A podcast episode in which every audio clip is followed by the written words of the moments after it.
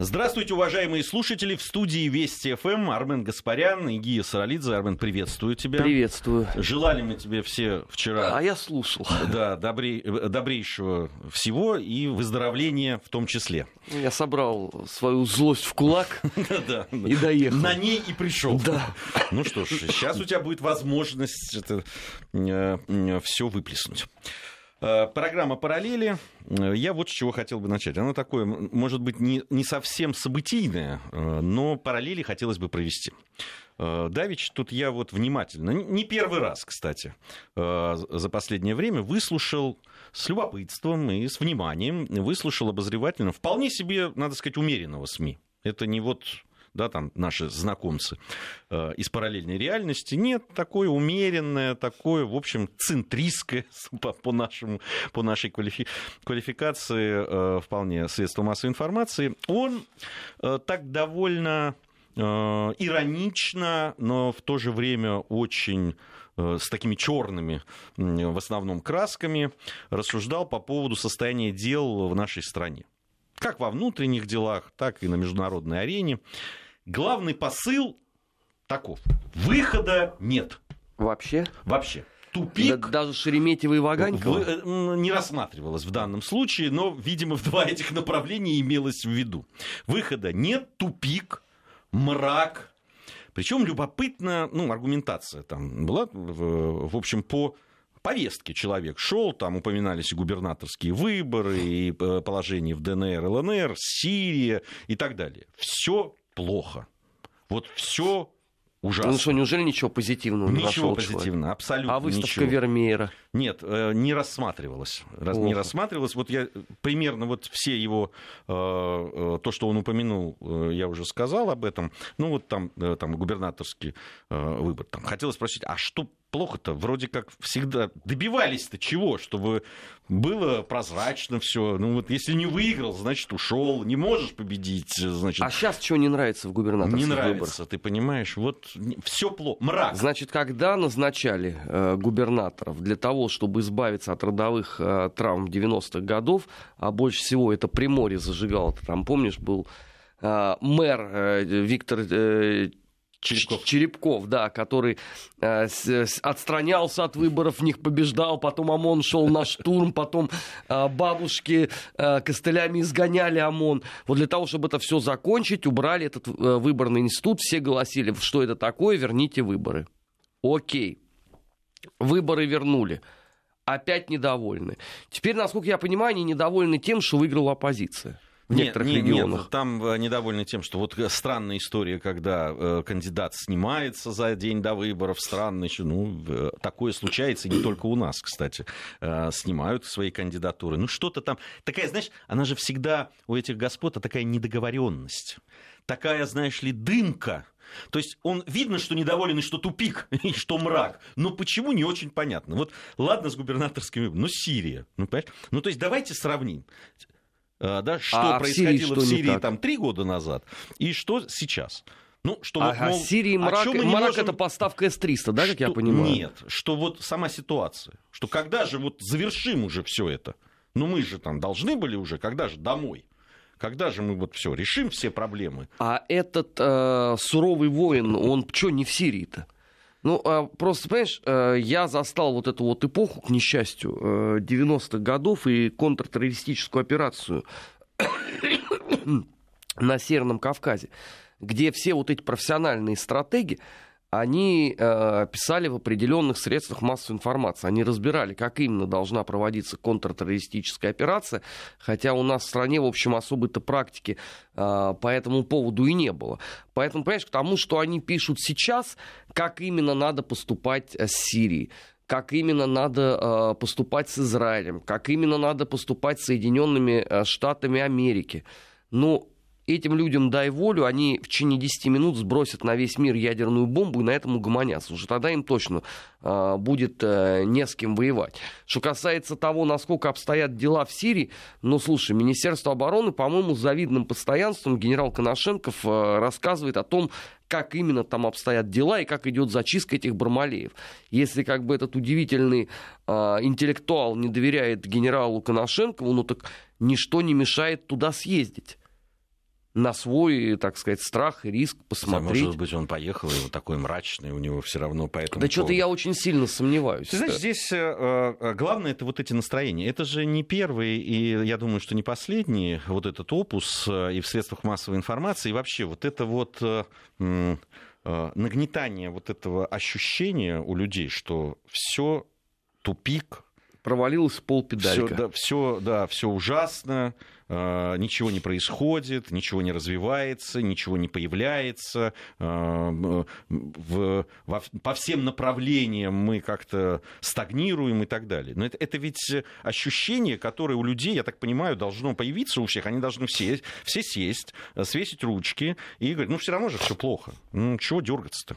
То есть они все, насколько я понимаю, искренне тоскуют по святым 90-м годам, когда хэппининг был в буквальном смысле этого слова каждый день. Ну да, там какая-то параллель была с губернаторскими выборами и с 90-ми годами. То есть там было нормально, там весело видимо, было, оживленно, да. Черный пиар. Главное, свет был, естественно, вот он светил прямо. Вкусная тема для распила денег, политтехнологи, все это понятно. А сейчас, конечно, в значительной мере эта поляна вытоптана.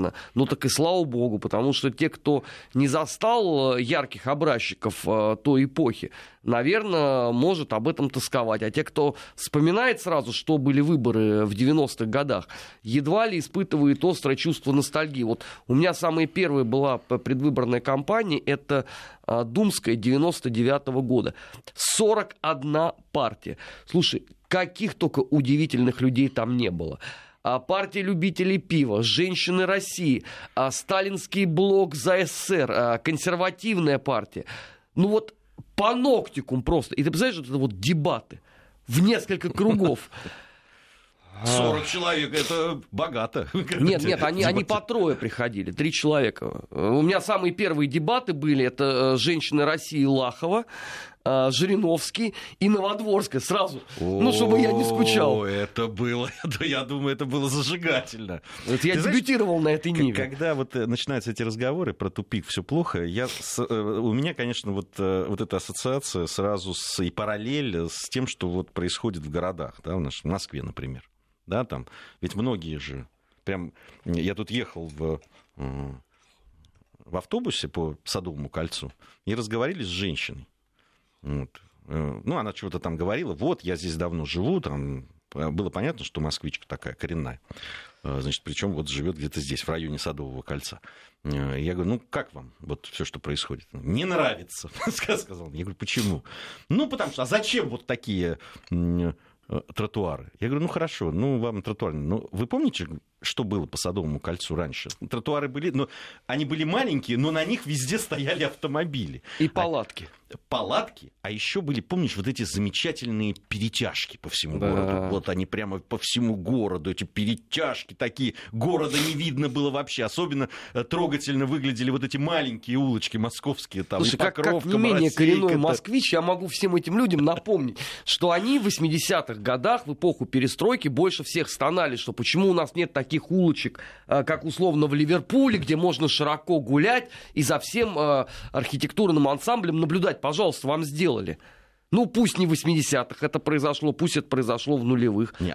Ну, пожалуйста, ходите. А по поводу ларьков вот этих стоны. Как ларьков? Теперь даже бутылку воды негде купить. Да вон, пожалуйста, идите, сколько хотите этой воды. Ты знаешь, единственное, вот почему я действительно ностальгирую, я не понимаю, зачем надо было сносить театральные вот эти вот киоски билетные. Вот не понимаю. Вот они не мешали вроде никому, они были самые маленькие, самые компактные, около каждой станции метро они были. Вот чем они помешали? Ну ладно, эти там рахитные Роспечати, которые оккупировали все кооператоры, я еще готов понять. А вот билетная касса кому мешала? Ну сейчас, видимо, может быть и не так востребовано. Сейчас же все, да, слушай, сейчас вообще покупают. В интернете все покупают, ну, да, электронные билеты. Ну вот. Это вот лично мое чувство глубокой ностальгии. Имею же я право, конечно, поностальгировать. Вот, поэтому, да. А все остальное, вот право слова я не понимаю. На Чистопрудном бульваре в 80-х годах стояли вот эти вот вечные советские лавки. Все их ходили, хаяли. Вот почему это нельзя сделать европейские, чтобы это вот были металлические вот эти поручни, да, чтобы это было не дерево, которое мокнет под дождем, а пластик. Пожалуйста, вам сделали, опять все недовольны. При этом родовая травма чистых прудов, обилие деклассированного элемента около метро никуда не девается вне зависимости от власти и политического строя. Это правда. Это подтверждаю как житель. Могу тебе сказать, они в качестве достопримечательности уже, исторической. Ну, единственное, они переместились, они же были в районе этой самой Рапсодии на Мясницкой, но их оттуда вытеснили еще в середине 80-х годов. Вот они оккупировали сквер Грибоедова. Сквер Грибоедова и окончание как раз самого пруда. Там очень удобные сделали теперь там лавочки деревянные, такой павильончик, и там много людей. Но там, значит, вперемешку. Там всем есть место. Не, я не против. В каждом нормальном госучреждении, как писали Ильф и Петров, должен быть свой швейцар-пропойца. Я только единственное не понимаю, почему должно всегда массово это происходить. Нет, но параллель, согласись, она вот напрашивается сама собой. Мы действительно забываем, что было еще совсем недавно, и от чего мы ушли, и к чему пришли, и какие изменения претерпели. Это касается многих сторон жизни нашей. Если у нас проблемы, да выше крыши. Если проблемы внутри страны, да, конечно. Если там проблемы в социальной сфере, да мы сами о ней столько говорим. Если проблема там в здравоохранении, в образовании, тоже, да, неоднократно об этом говорим. Но нас сложно заподозрить в том, что мы об этом молчим. Но...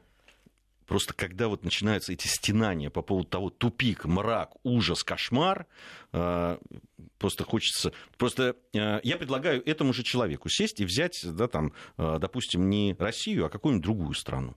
Не знаю, Германию, например. Германия же хорошая, да, она там... Среди цивилизованных стран. Половина как... только. Западная. Восточная, это уже все оккупировано путинскими троллями. Единая страна.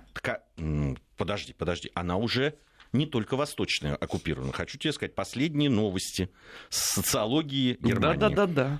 Если бы выборы в парламент Германии, говорят социологические службы этой страны, состоялись сегодня, имеется в виду вот прям сегодня, то «Альтернатива для Германии» заняла бы второе место, потеснив социалистов и уступив только блоку Ангелы Меркель, которая, кстати, тоже еще потеряла в этом месяце. Мы с тобой были теми людьми, которые за год до выборов в Бундестаг это анонсировали. Пожалуйста. Другой вопрос, что я, конечно, не ожидал, что АФД настолько стремительно поднимется, но госпожа Меркель, конечно, создала для этого все возможные условия. Ну ты посмотри, там же теряет и Меркель, и СДЭКи тоже. А социал-демократы это просто вообще... Ну у них сейчас, я так понимаю, у них пиковая точка вообще за всю историю. Никогда не было такой мизерной поддержки. У них падение постоянное. Вот, и они реально впервые уступили по всей Германии. Если по восточной там просто альтернатива для Германии стала первой. Там, по-моему, что-то 28%, что ли? Да. То есть больше даже, чем у Меркель, ее партии. А сейчас по всей стране. И социал-демократы просто, они в глубочайшем кризисе, конечно. Мы сегодня, я думаю, еще поговорим. А не надо было в коалиции вступать и участвовать в разрушительном курсе по построению вот этого мультикультурного свинарника. Потому что говорили тогда, что рано или поздно это все, извините, бумерангом вернется. Вот оно и ударило. ХДС, ХСС сколько процентов потеряло за последние 2 года. И СДЭКи плотно вылетели. Но понятно, сейчас во всем опять виноваты мы. Это я уже прочитал сегодня. Не без нашего участия. Конечно, именно же мы были самыми главными сторонниками АФД. Так вот я про Германию. Значит, усиливаются правые. Значит, явные проблемы с еще вчерашними не просто партнерами, а союзниками. С Соединенными Штатами Америки, с Великобританией. Клинч из-за Брексита. Внутри очень сложные отношения с турецкой диаспорой, особенно в свете визита господина Эрдогана. Например. Там ты видел, да, Штайнмайер? Он просто, по-моему, сквозь зубы в прямом смысле этого слова приветствовал Эрдогана. Опять же, мы предупреждали об этом. Еще задолго до чемпионата мира мы говорили, когда вот только-только первые были вот эти потуги по травлению игроков по этническому происхождению, вот Азил, там еще кто-то. Мы же тогда это все поговорили, ну вот... Все и случилось именно так. Там вообще любопытная история. С одной стороны, вот эти турки, которые живут в Германии, они, в общем, от Эрдогана, ну, в какой-то степени не только от Эрдогана, но вообще из Турции бежали. Ну, уезжали, бежали, не знаю, кто как. Но при этом и к Эрдогану у них отношение неоднородное, так скажем, судя по всему. Судя по тому, что я читал и то, что я слышал. Но при этом... Сама ситуация теперь в Германии такая, что, пожалуйста, да, он открывает, где он, в Гамбурге, если я не ошибаюсь, открыли самую большую в Германии, а может даже в Европе самую большую мечеть, да, и он там выступал. Ну, это та мечеть, которую они хотели открыть в Баварии в свое время, но там проиграли все суды, включая Европейский суд по правам человека, и, видимо, вот его решили строить в Гамбурге и открыли. Но это, кстати, знаешь, тоже мина замедленного действия. Хотя Гамбург с этой точки зрения это такой немецкий Ливерпуль, где все было под влиянием тех же американцев с конца 40-х годов. Но все равно самая большая на территории Европы мечеть, там при всем уважении к людям, исповедующим мусульманство, но все-таки для Гамбурга это too much, вот правда. Я вообще не убежден, что это надо было делать именно на территории Германии. Но мне кажется, что самую большую мечеть можно было построить там, в мусульманской какой-то стране. Хорватии, например. Там бы все были бы за это. Я не знаю, зачем это... Почему в Хорватии? Ну, а где? Боснии, а в Боснии, да, в Боснии можно построить. А в Хорватии. Это как раз, судя по их отношению к беженцам из мусульманских стран, где на границе просто открывают огонь... Да, в Боснии, конечно.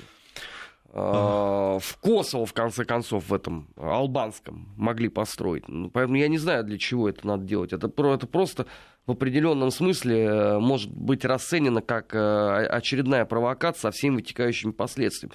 Тем более, ты посмотри, из недели в неделю...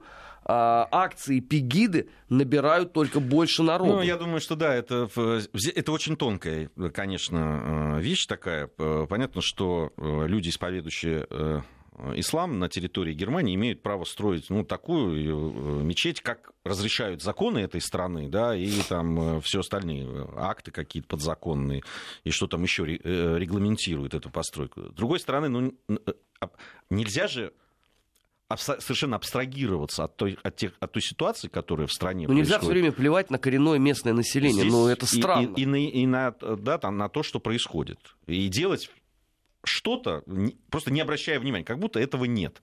Но альтернативы для Германии есть, настроения эти есть, и не учитывать их нельзя просто. Ну, иначе это приводит... Ведь все начиналось ровно с этого. Да, было недовольство, его просто не замечали. Да, там какие-то случаи там, криминальные с участием мигрантов замалчивались. Да, мы появилась альтернатива для Германии, которую мочили всем великим германским государственным аппаратом. В результате мы видим. Да, их называли там, новыми нацистами там, и так далее, расистами. Ну вот и что? Результат. Но это такая страусиная совершенно... политика, когда ты есть проблема, а ты о ней просто умалчиваешь, не говоришь, и тебе кажется, что она как-то сама собой рассосется. Ну, это просто к вопросу о том, что есть вот государство, где все обстоит исключительно благополучно, никаких проблем нет. Да. Я такого просто не знаю ни одного. Вот оно... Так нет, тоже мрак, тупик, и выхода нет, понимаешь? Ну, сейчас еще Испания внесет свою лепту с историей с Франко. Ты посмотри, там какое движение вкусное образовалось. Одни орут, мы в любом случае его выкопаем. Ему там не место, хотя изначально этот мавзолей строился для того, чтобы туда поместить всех видных деятелей гражданской войны. Родственники орут. Если вы выкопаете, дайте нам его похоронить по-человечески в соборе. Собор им тоже не дают. Сейчас все будет. Но здесь же, видишь, Франко это не просто да, там символ гражданской войны в Испании и потом последующего периода правления Франко. Дело в том, что во многом гражданская война, и мы об этом говорили в нашем программе «Нацвопрос» со специалистами, имеющими отношение как раз к Испании, да, этнический баск у нас был тогда, я помню, профессор, оно же имеет и национальные корни этого противостояния. Это же известно, да, кто против кого и из каких провинций Испании тогда воевал. Да, были сторонники и там, но в основном все равно, допустим, все баски и практически все каталонцы, они были на стороне республиканцев, это известно. Да, с юга выходцы, там, Андалузия и так далее, они были франкисты. И вот сейчас поднимать эту проблему, это вот примерно то же самое, что в Соединенных Штатах Америки сделали с героями юга. А там, кстати, продолжается. Продолжается. Ты слышал, да, эту историю замечательную, что Марка Твена хотели запретить? Да. А знаешь, за что? Ну, он, наверное, не политкорректное что-то написал. Правильно, там же слово «нигер» присутствует. А как надо называть? Сейчас известно, как называть. Дело в том, что Марк Твен об этом не знал. Нет, а тогда как надо было называть? Марк Твен не знал об этом, понимаешь? Он же не знал, что потом вот будут такие истории. Нет, но он называл так, как было, извините, принято в ту эпоху. Ну, давайте тогда подадим в суд на Роберта Луи Стивенсона, который на странице «Острова сокровищ» голландцев называл исключительно словом «проклятые». Ну, потому что действительно у британцев были сложные отношения с голландцами в описываемую эпоху. Ну и чего? Ну это же абсурд. Ну давайте его Генри запретим. У него, кстати, еще больше там неполиткорректности по поводу мексиканцев, например. И индейцев. И индейцев тоже, да. И монголов, кстати. И китайцев. С другой стороны, сейчас китайцы, наверное, это тоже в мейнстриме будут. Они же там санкции собираются какие-то пакетные готовить по Китаю. Но это чудовищно. Кстати, я посмотрел, тут фотографии кучу прислали из Остина, столицы Техаса. Ну, везде символика конфедерации. Я не понимаю, как они там собираются это выкорчевывать. Там весь юг на уши поднимется. Все в символике конфедерации. От слоганов до изображений. Ты куда там не ткни, ты обязательно упрёшь что-то. У них это историческая часть. Надо быть невменяемыми, чтобы с этим бороться. Ладно, там, если вот мы там про Испанию говорим, ну хорошо, они там изъяли из продажи все, что можно, связанное с франко. Но принципиально проще-то не стало. Все равно эти настроения, они как были, так и есть. Или в Италии, да, где, опять же, боролись против культа Муссолини, но и что? Он все равно есть. И в сувенирке, и в общественных настроениях. С историей так нельзя обращаться. Нам написали уважаемые христиане грузинского и армянского толка. Там миллионы мусульман живут и имеют на свою мечеть право полное. А мы что, сказали, что не имеет? Вы слушайте внимательно. Конечно, имеют. Я об этом сказал. Другое дело, что нельзя что-то предпринимать в стране, где проходят те процессы, которые происходят. Реакция вот ровно такая. Нельзя не учитывать этого, понимаете? Вот и все. Ну вот это не учитывалось годами, и вот результаты. Вот, и поэтому мы об этом и говорим. То есть одни имеют право на это, а другие имеют право, тогда получается, вот на такую партию, как «Альтернатива для Германии». Вот и все, только об этом мы и говорим. Новости у нас. После новостей вернемся и продолжим. Параллели. Назад в настоящее. Ищем ответы в дне вчерашнем. 15:34 в Москве. В студии Вести ФМ Армен Гаспарян и Гия Саралидзе. Программа «Параллели». Дальше идем. Ну, конечно, не могу я не остановиться на заявлении министра внутренних дел Соединенных Штатов Америки. Райан Зинке зовут этого прекрасного человека. Не знаю, что входит в обязанности министра внутренних дел Соединенных Штатов Америки, но как слово «внутреннее» указывает на то, что ему надо бы решать там проблемы, которые внутри Соединенных Штатов Америки. Ну, например, строительство Великой Мексиканской стены должно его заботить. Например. Или там вот проблемы с расовыми столкновениями, например. Это же к министру внутренних дел относится, я так понимаю. Там, да мало ли дел в этой большой, прекрасной, замечательной стране. Граде на холме, я бы сказал. Вот. Но нет. Видишь, оказывается, есть у него у министра этих внутренних дел Соединенных Штатов Америки Райана Зинке интересы и во внешней политике. Во всяком случае, он... Конкретно в энергетической сфере. Да, например. Вот, он решил устроить, то есть гипотетически сказал, что можно было бы устроить морскую блокаду России, если возникнет необходимость остановить ее поставки энергоносителей в страны Ближнего Востока. Вот такая конструкция интересная. А этот гордый потомок немецкого великого народа, он никогда не слышал словосочетания «казус бейли». Ну вот применительно к той речи, которую он себе позволил. У меня ощущение, что он Бейлис. У него есть такое вот... слышал он и даже пробовал. Шот за шотом, да. Видимо. Вот, но по поводу всего остального, вообще о том, что морская блокада России – это практически объявление войны, наверное, ему невдомёк. Видимо, все-таки он должен внутренними делами то есть заниматься. Теперь этими вопросами занимается не президент Соединенных Штатов, не глава Госдепартамента, а непосредственно министр внутренних дел. Ну, понимаешь... Даже не глава Пентагона. Да. Ну, дело в том, что вот министр внутренних дел едет недалеко, на самом деле. Он в Питтсбург, в американский, едет на промышленный форум.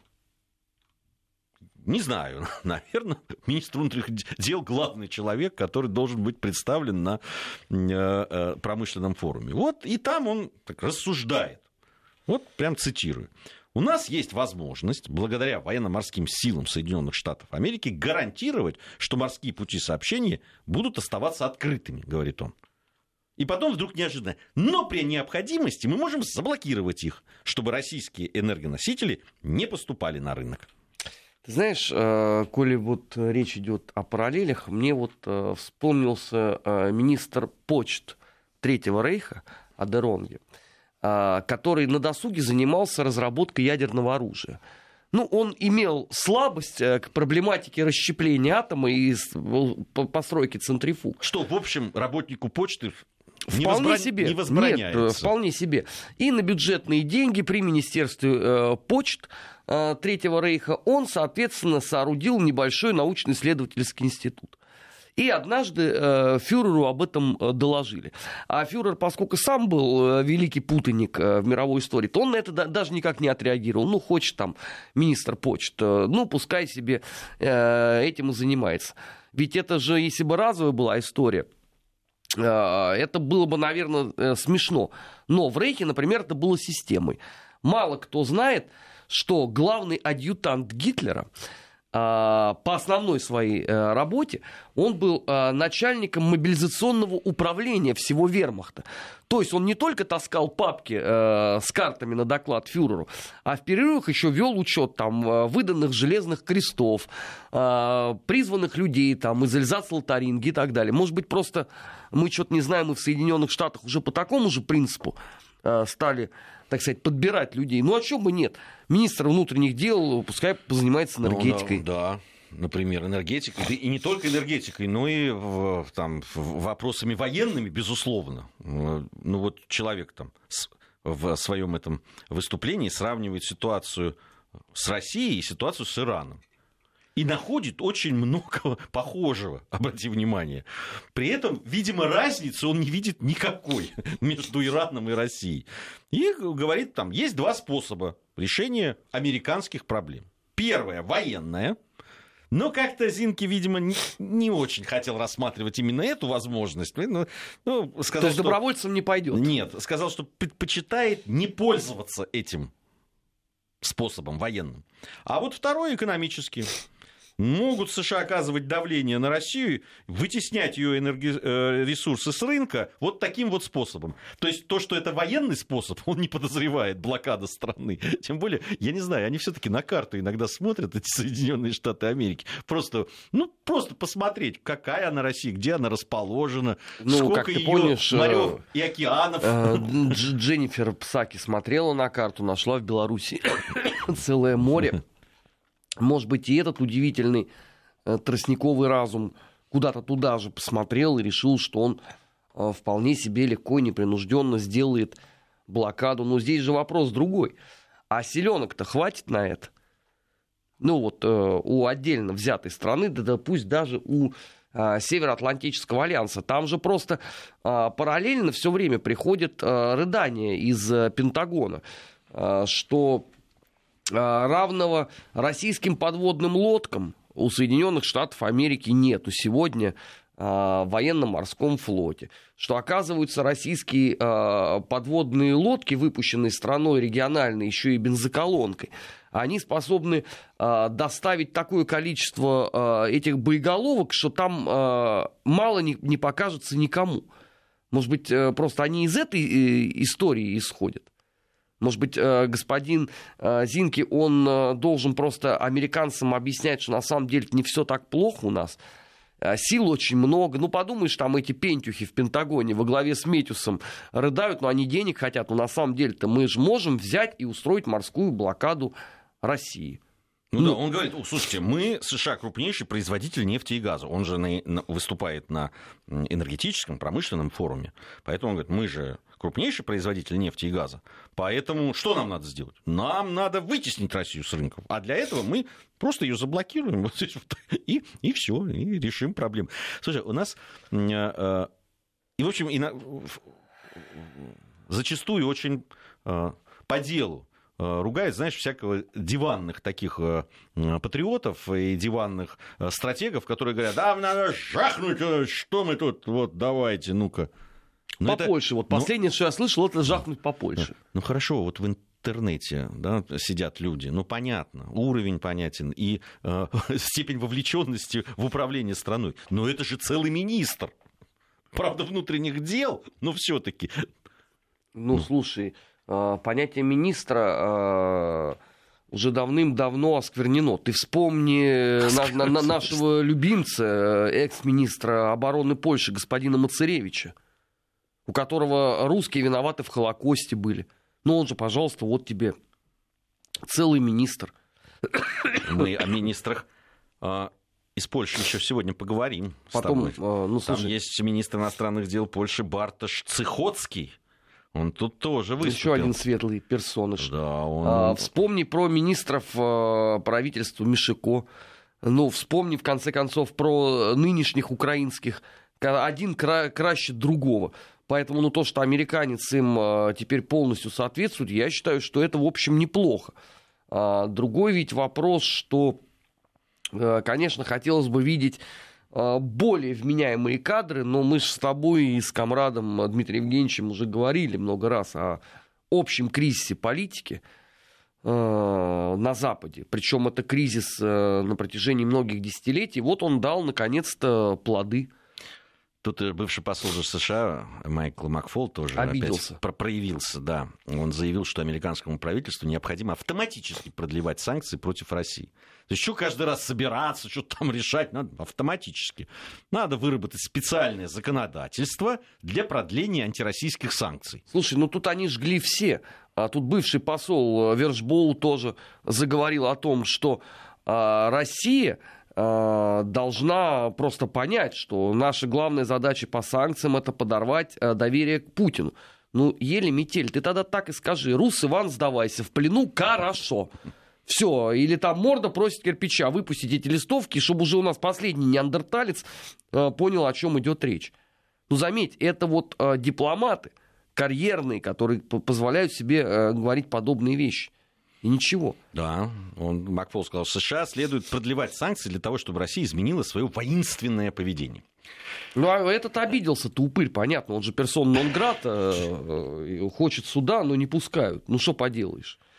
Меньше у нас проходимцев здесь будет. У нас по Арбату и Тверской небольшая гулять. Пауза, затем вернемся.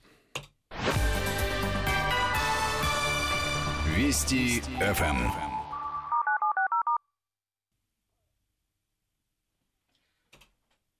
Продолжаем нашу программу. В студии Вести ФМ по-прежнему Армен Гаспарян и Гия Саралидзе.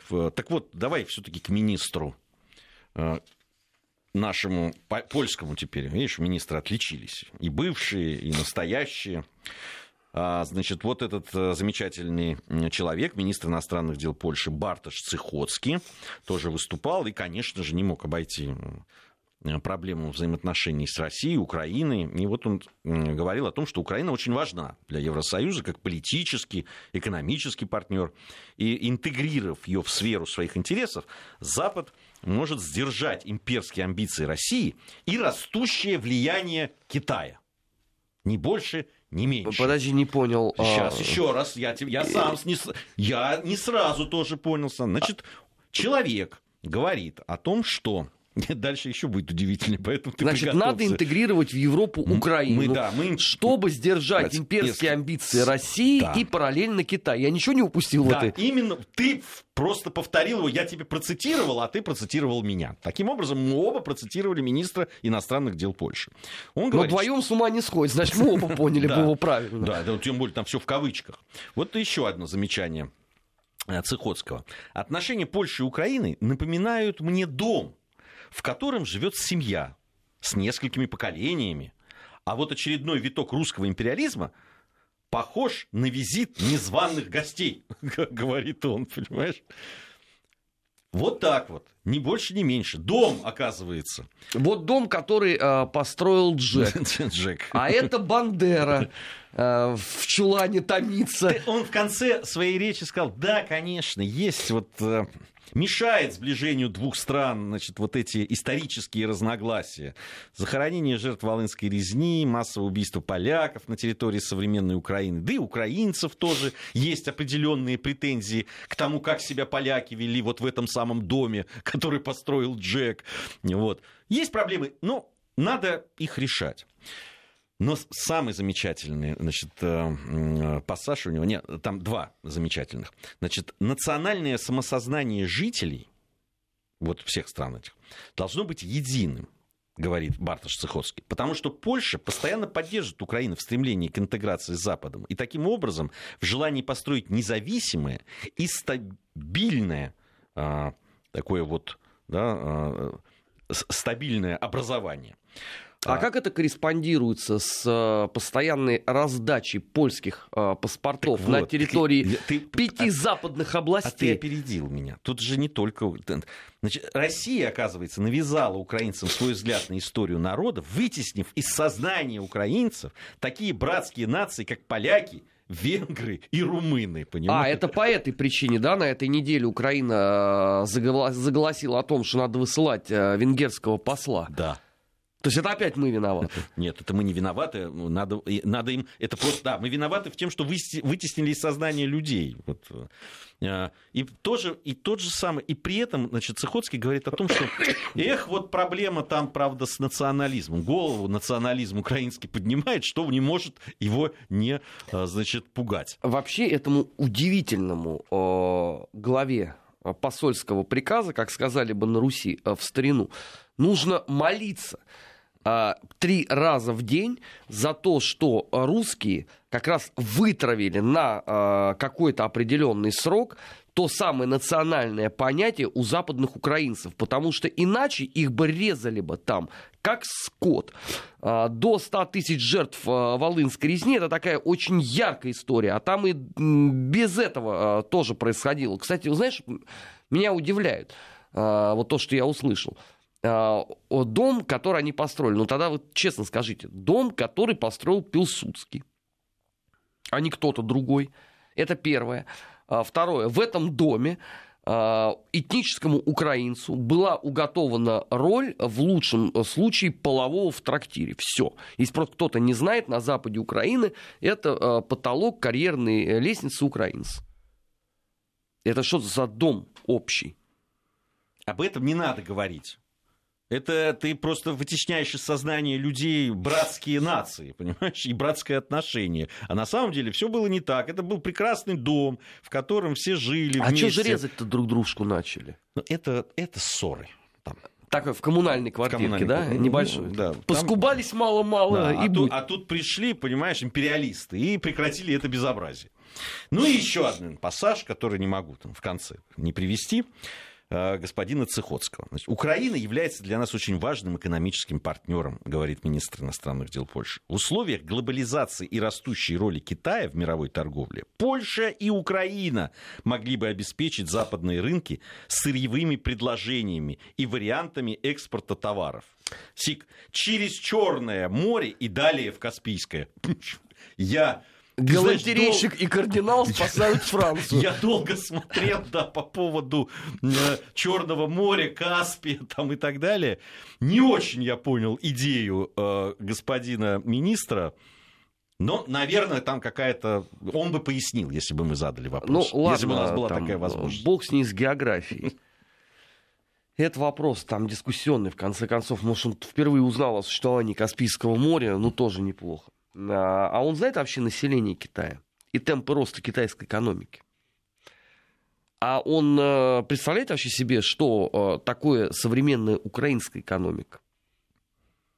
Это вот в нынешнем виде полурахит, полукалека Украина при поддержке такого самовлюбленного фазанчика, вышедшего на этот тенистый луг, будут с Китаем конкурировать. А чё же тогда у американцев этот эстрадный номер не получается?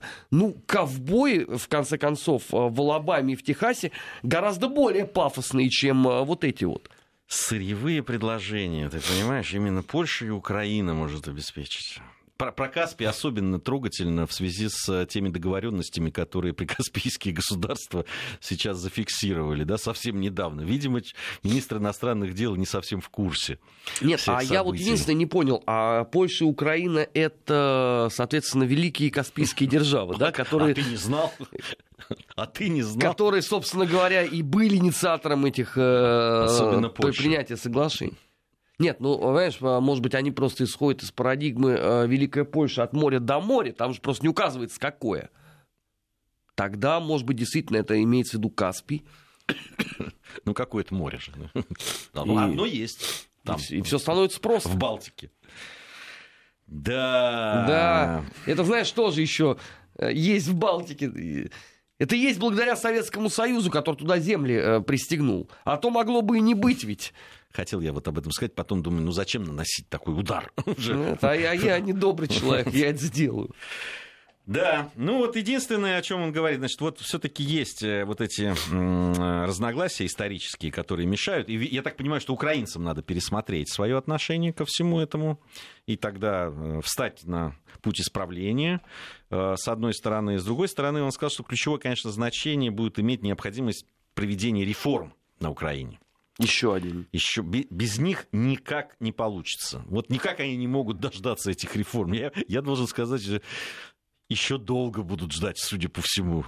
Ты знаешь, еще это долго. Вот есть три канонические истории. Моисей и скрижали, Билли Бонс и карта острова Сокровищ, и Украина на пути к реформам. Все, на этом совсем скоро вернемся. Недельный отчет у нас программа будет.